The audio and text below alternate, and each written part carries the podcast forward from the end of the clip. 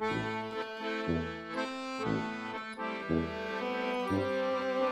ready to work, was all I said to Will the next morning. I had woken up feeling powerful. That's odd, I thought.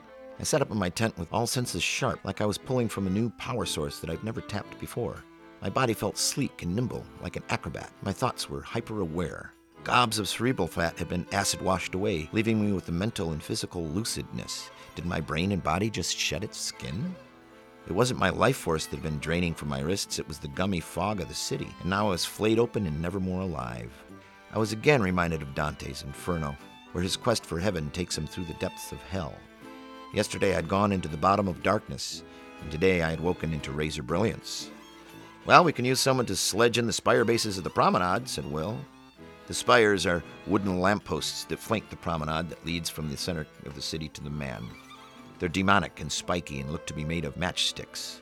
There are now almost 400 of them throughout Black Rock City, but in 96 there were just 16. The bases that hold them up are anchored to the playa by four concrete form stakes that are pounded in with a sledgehammer. This was carny work for sure. I can do that, I said. I was a bit more prepared than yesterday, but not by much. I had some sunblock and a few power bars, so I jumped into the flatbed with Will. Jason had already gone off to help Crimson put up the colored flags on posts that were to delineate the four cardinal points of the city, each quadrant becoming its own neighborhood. I was not used to working alone, but this time it seemed right.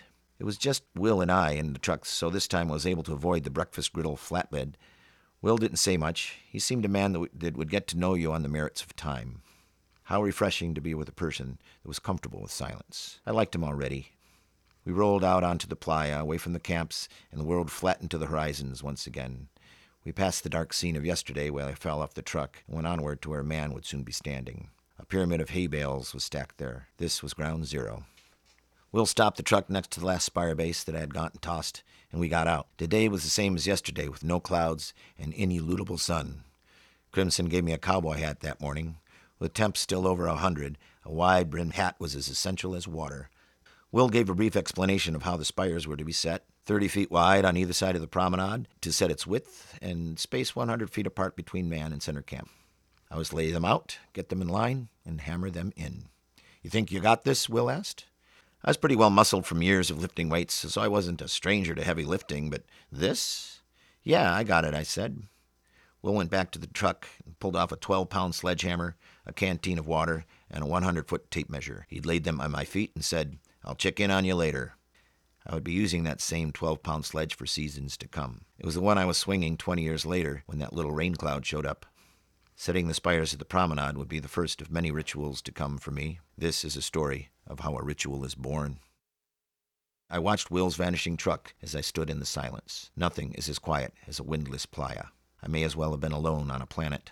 I guess I should wrap my head around this, I thought. I stepped to what looked like the center line between the haystacks and the shimmer of center camp and stretched the tape measure 15 feet to the right.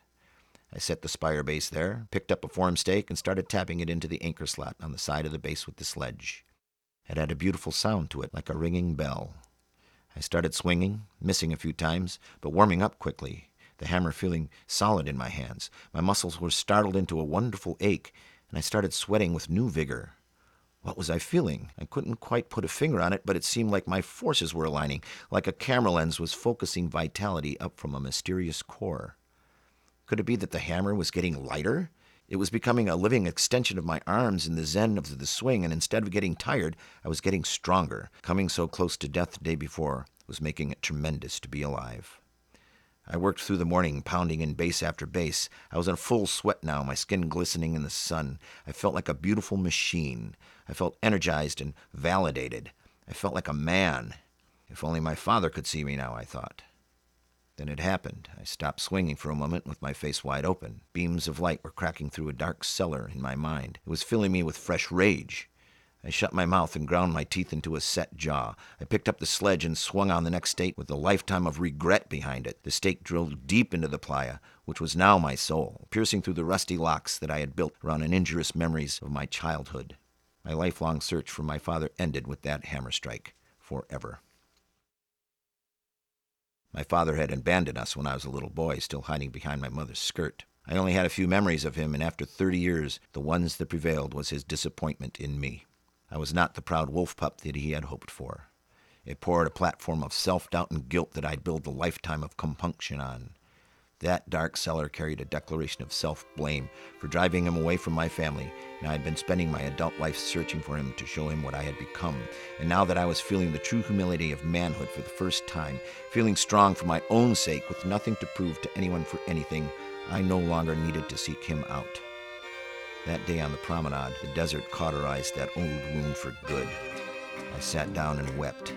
I cried and let the tears wash out the filth of a festered lie. I let the hatred flood down my face in a cathartic rinse, only to be startled by how quickly it became tears of joy.